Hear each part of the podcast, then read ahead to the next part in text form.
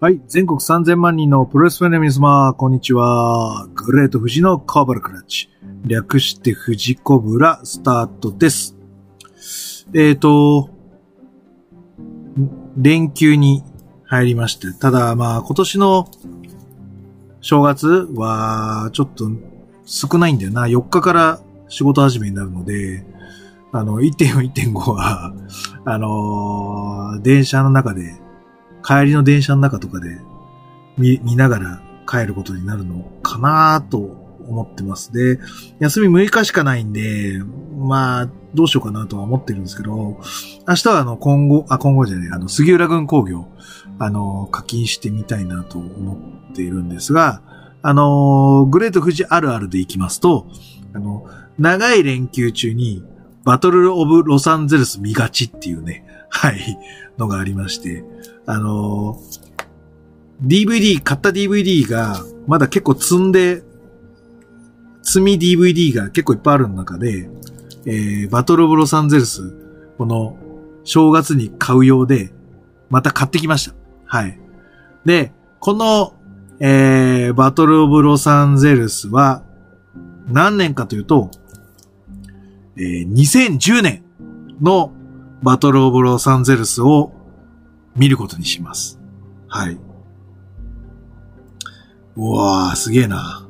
はい。また、レビューはするんですけどね。ロデリック・ストロングとか超若えしな。ポール・ロンドンもいるな。はい。はいはいはい。ブライアン・ケージ、補正。あ、戸澤陽もいる。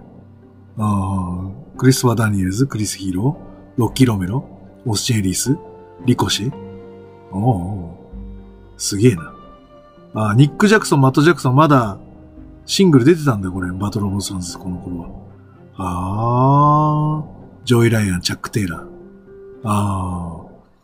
そんな感じで、あの、楽しみにしております。ということで。それ以外にもね、ま、結構ね、ジョン・モックスリー・ベストとか、はい。AAW 系とか、いっぱいあるんですけど、はい。あの、まずはバトルボロサンゼルス2010を見ようと思っておりますので、はい。皆さん、交互期待ということで。はい。えっ、ー、と、そんな中で、はい。えっ、ー、と、今日また、はい、こっちのコーナー行ってまいりましょうか。えー、この番組は健康プロレス所属グレート富士がプロレスやってる体の斜めからの視点で見てしまうプロレスの試合の感想や、なぜ、何と湧き起こってしまう疑問の数々に対して、妄想の仮説を立てたり、妄想の検証を勝手に探し出してしまう困ったポッドキャストです。えー、そんな今日のコーナーは、えー、グレート富士プロレス大賞2020の、かん、えー、主勲賞の話です。はい。えー、それを言ってみたいと思います。はい。えっ、と、主勲賞の、えー、表彰基準でいきますと、まあ、MVP に準ずる、えー、レスラーを、まあ、選ぶという形で、えー、選んでるんですが、えっ、と、ごめん。MVP はもう塩崎号一択でした。だけど、この主勲賞に関しては、かなり激戦でした。し、えっ、と、ネットプロレス大賞の2位とは違うんですよ、結果が。やっぱりね、MVP の2ポイントの人と、えー、主勲賞として選ぶ基準は、なんか違った。うん。ということで、はい。そんな前置きを含めまして、はい。えっ、ー、と、グレート富士プロレス大賞2020の、えー、主勲賞を発表します。はい。えー、では、主勲賞受賞者は、内藤哲也です。はい。えーと、意外でしたか？あのね、あの、ドキドキ国ライブでも、内藤哲也、あのー、回があったぐらい、もう消えちゃったと思うんですけどね。はい。えー、あったんですけど、この、僕は、主勲賞は内藤哲也にしました。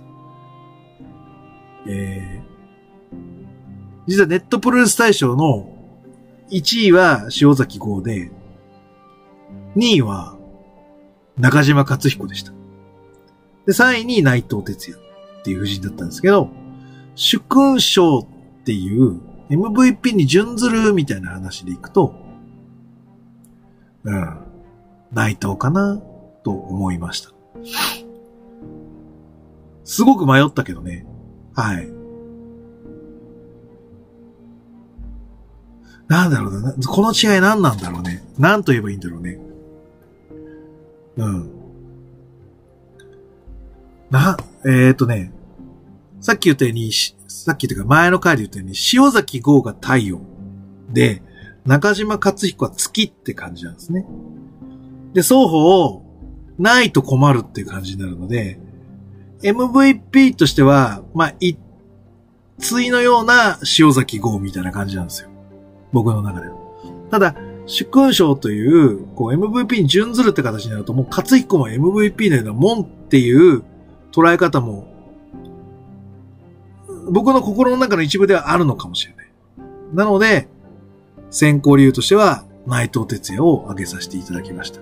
じゃあ、えっ、ー、と、主君賞にふさわしい一年かと言われたら、全くもって内藤の一年は、これは素晴らしい一年だったと思うので、ちょっと振り返ってみましょう。はい。えっ、ー、と、まず1.4は、えー、無冠からのスタートになりましたね。はい。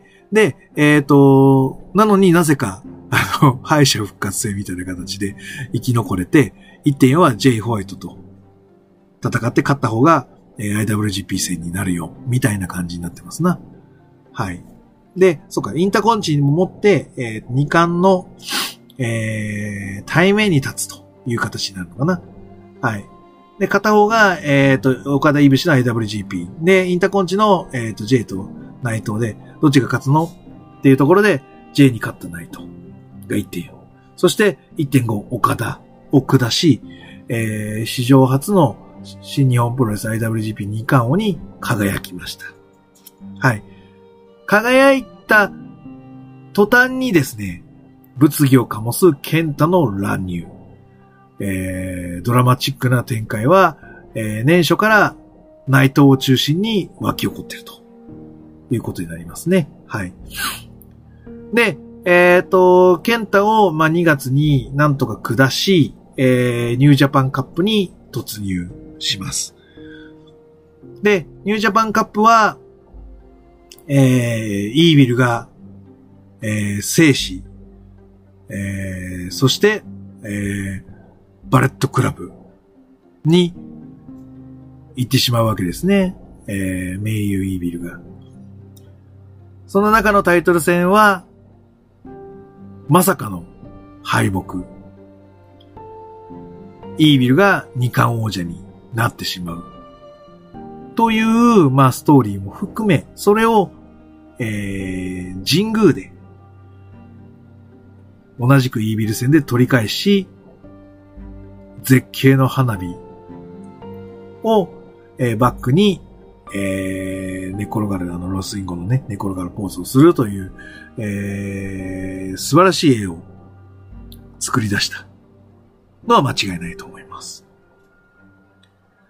で、G1 に関して言うと、えー、チャンピオンとしての参戦ということで、毎試合毎試合、チャンピオンシップクラスの重厚な作りをしている感じがしますね。序盤をしっかりレスリングしますとか、相手をしっかり引き立たせるために、あの、相手の土俵に上がってみるよとか、あとは中盤とかそういうところで、こうなんか余裕ある締め技とかそういうのを作って、徐々にお客さんのテンションを上げていきましょう。で、ラストラストで、えっ、ー、と、ブンブンブンブンエンジン振り回すみたいな感じの攻防をして、えっ、ー、と、一試合一試合タイトルマッチ級のクオリティを残してると思います。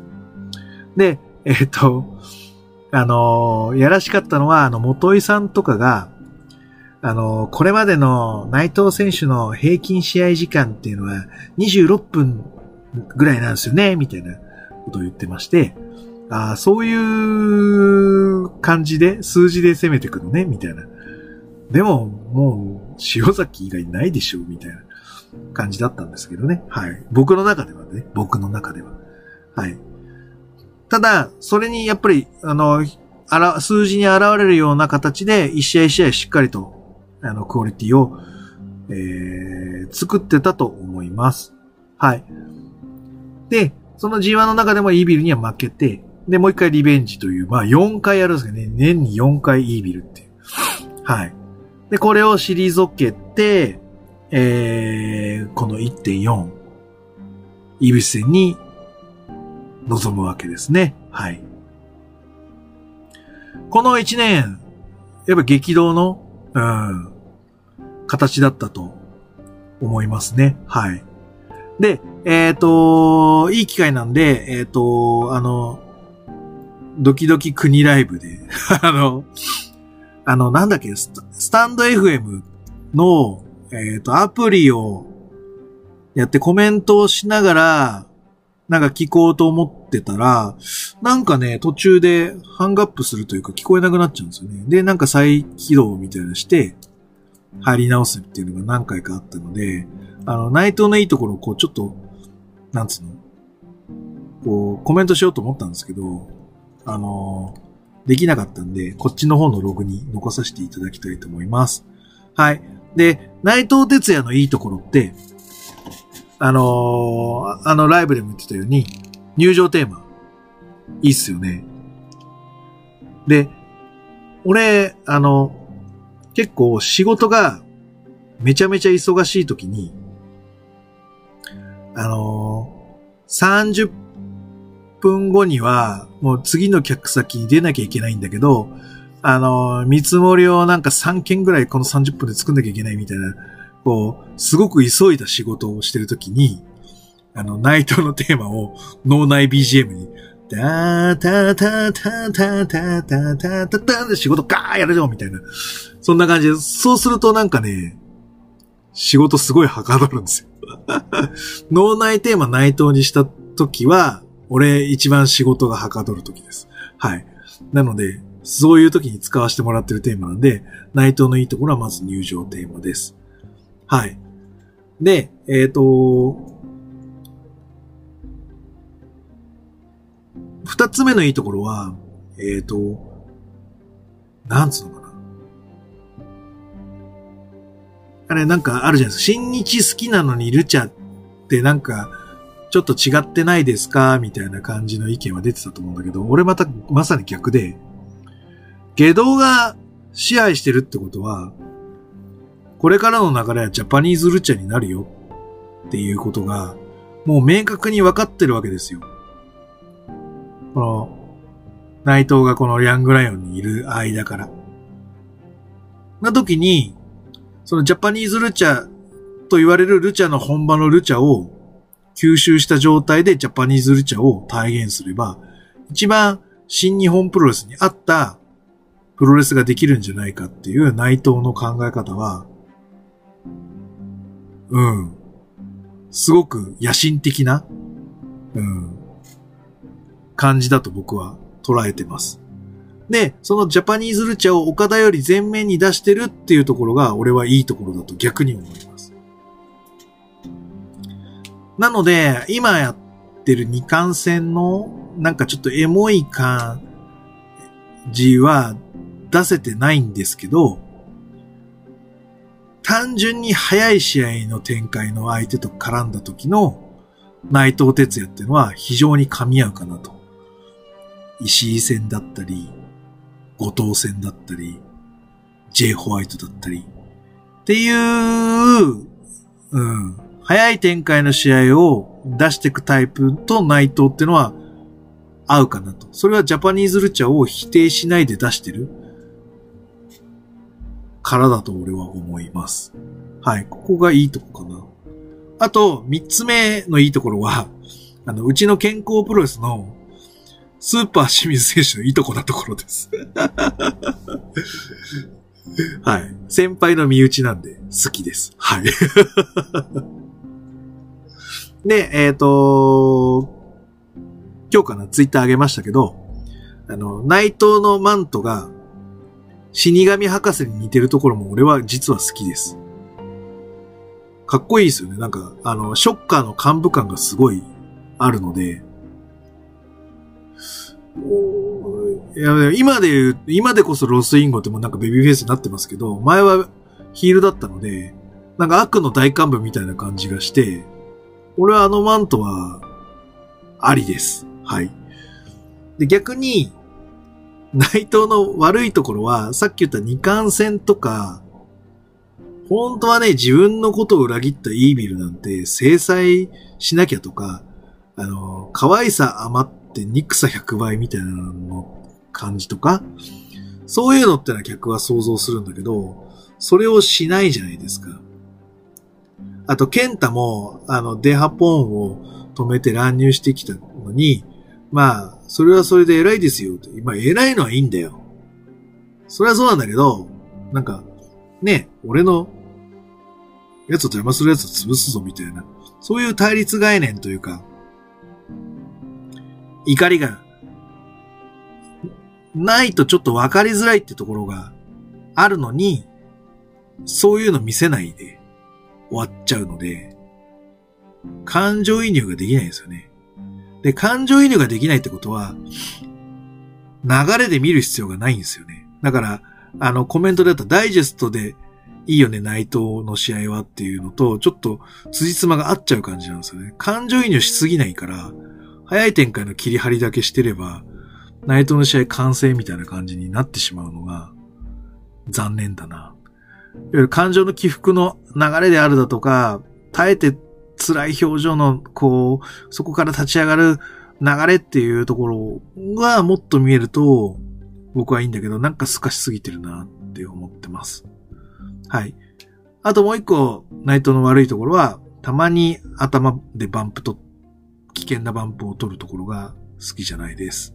はい。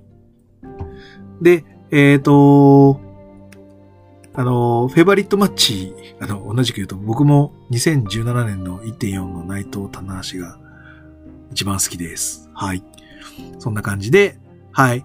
内藤哲也を私は主勲章にあげました。はい。でね、すげえ迷ったんですよ、これ。うん。辞典いっぱいいるので、ちょっと上げてみてもいいですか？はい。えっ、ー、と、主勲章の時点は、やっぱり中島克彦です。うん。やっぱりね、塩崎の、こう、陰陽の陽、陰とか、えー、太陽と月の月みたいな感じになるんで、まあ、塩崎とセットみたいになっちゃう部分もあるけど、克彦は克彦で、なんつうの、この塩崎に並び立つために、同じような実績、もしくはそれを超えるぐらいの実績を上げてきているところが特徴です。まずは、えっ、ー、と、ネッスルワンの王者になってますね。稲葉選手を倒し、足野選手と好勝負をし、で、えっ、ー、と、カズ林になぜか負ける。な、なぜかって言っちゃったけどね、負ける。ってところまで含めて、レッスルワンの外敵としてしっかり機能してましたと。で、えっ、ー、と、その後はナショナル王者に挑戦して、えー、それを取ると。杉浦隆からですよ。はい。というのがまずすごいと。で、ナショナル王座で、まあいろいろ、まあそのコロナ禍での、えー、無観客の流れの中でいろいろと仕掛けをして、井上正夫とタイトルマッチとかできるのはね、彼ぐらいしかいないですしね。はい。あと、曽山ダム戦もありました。の中で、えっ、ー、と、俺、ものすごいいいなと思ったのは、うん、あの、えー、剣王戦です。はい。僕はちょっとあの試合は、なんつうか、一番圧、打撃の圧が、ごめんね、あの、現地観戦じゃないけど、届いた試合です。はい。で、えー、その後、えー、N1。グラン、あの、ゲヌワンビクトリーの覇者になります。谷口にしか負けてない中島。で、清宮が上がってきたとしても、中島が取るんだろうなという安定感。半端なかったっすね。強え安定感。はい。そして、えっ、ー、と、横浜の塩崎戦っていう感じですね。はい。意地の張り合い。男と男の勝負。うん。このためにヒールになったんだ、みたいな。うん。俺は、その、中島にだったら塩崎負けてもいいかもと思ってしまうぐらい、中島がやってきたことっていうのは対面、うん、問い面に立つ働きぶりだったんじゃないかなと思います。で、この満身創痍の塩崎を、長期欠場ぐらいまでボコボコにしてもらって、休ませてあげると。うん。塩崎豪のせねばならんという歩みを止めるのは、もう根本的に壊すしかないっていう、勝彦のそういうこう、なんつうの、ちょっとサイコパス的な、あのー、風景であったりだとか、うん、あの存在感っていうのは、好きだなと思ったんですが、惜しくも辞典です。はい。辞典その2、いきます。杉浦隆です。ノアばっかり。はい。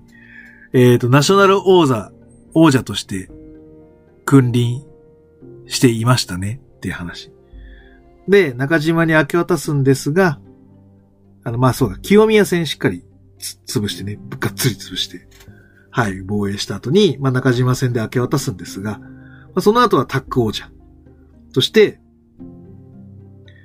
えー、後半戦は、過ごして、えっ、ー、と、トースポプロレス大賞の最優秀タック賞にも輝く実績。で、えっ、ー、と、その後の塩崎戦だった。まあ、塩、まあ、その前か、塩崎戦での、なんつう、生き様。あの、最後のなんかもうなんか絶叫というか叫びにならない叫びが、心震えるよね、あれ。あれ感動しない人がおかしいってぐらい？うん、なんかこう、うおーってなるよね。あれあの、鈴木みのるのなんかやられながらのあの、あの変なバルクアップとうわーってやって、そうじゃない？あの、いぶし、いぶし戦で、こう、蹴り食らって、うわーってやったりとか、あの、その後も、えー、誰だったっけ？誰かとの戦いの時も、あ、高木慎吾か、高木の慎吾の戦の時も、うえーってやってたじゃないですか。あれと何が違うんでしょうね。全然違いますね。杉浦隆はもうグッとくるんだよな、なんか。うん。ごめん、ごめん。鈴木みのるを引き合い出してごめん。申し訳ないけど、ああいうこう耐えてやるやつでも、やっぱ違ったなと思いました。はい。そういうなんか魂から出る叫び、絞り切る、なんつうのかな。うん。魂が感じましたね。なので、じゃあ、主勲章杉浦隆でいいじゃないかと思うんですが、まあ、申し訳ない時点にさせていただきました。はい。まだあるんです辞典。いいっすか？はい。えっ、ー、と、辞典その3、剣王です。まあ、ノアばっかりだな。はい。剣王も、あのー、なんつうの、年末の混合工業から年始スタートして、あのー、不遇、不遇って言い方でいいのかな？まあ、反体制ならではの、うん、なんかその不遇な処置に甘んじる中、しっかりと強さを見せていった剣王。で、爆発したのが中島克彦とのナショナル王座戦。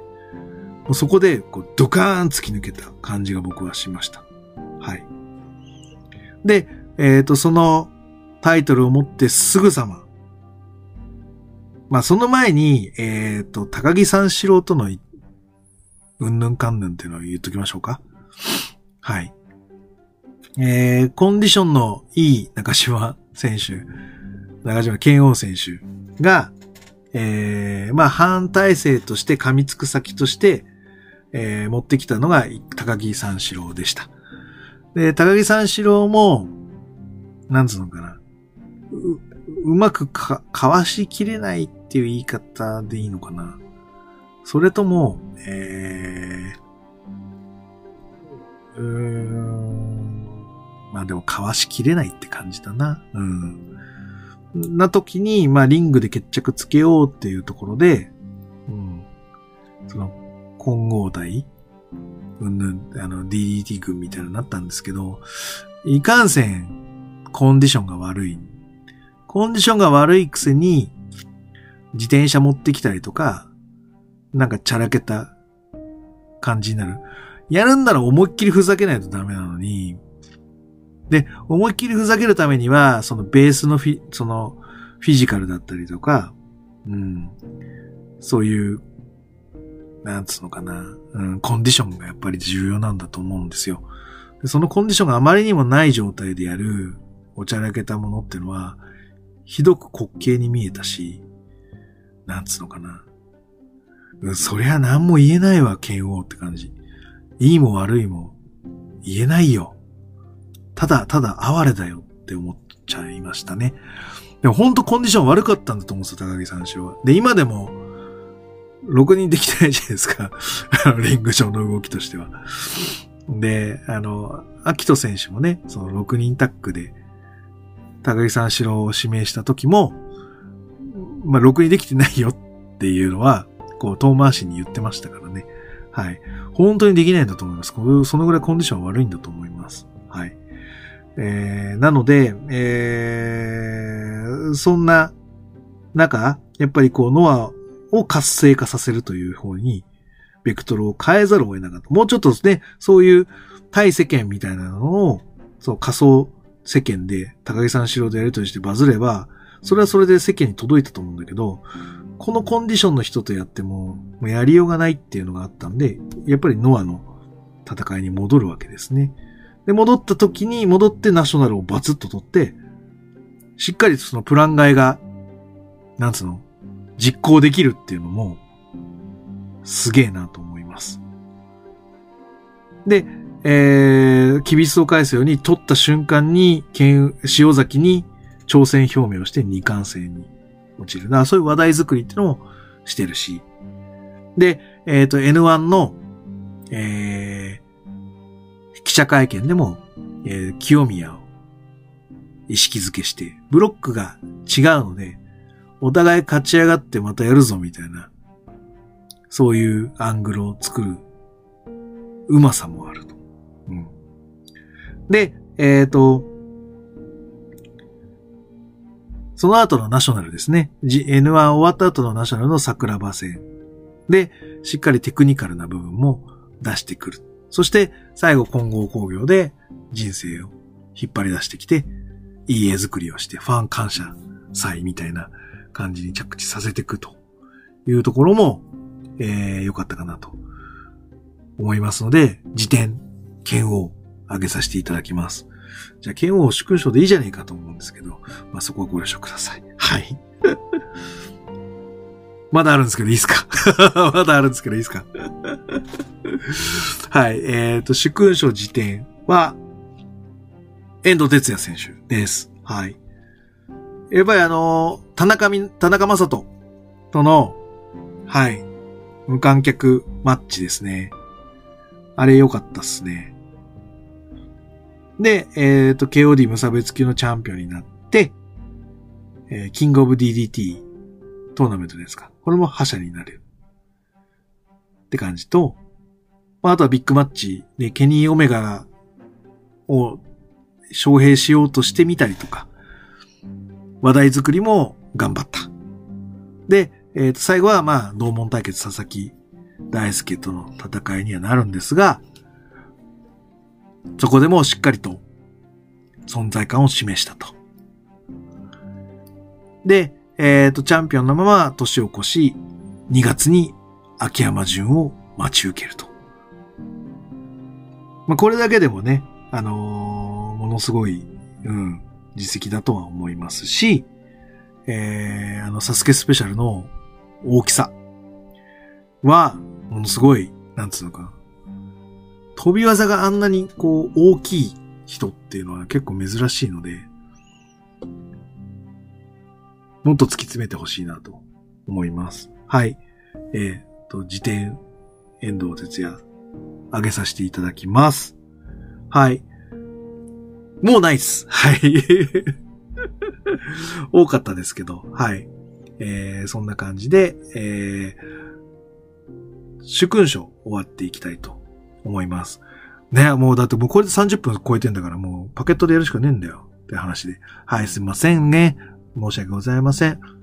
えーよろしくお願いいたします。はい、じゃあ行きます。グレートフジのコブラクラッチで質問感想お待ちしております。グレートフジの質問箱やツイッター DM などどしどし送ってくださいね。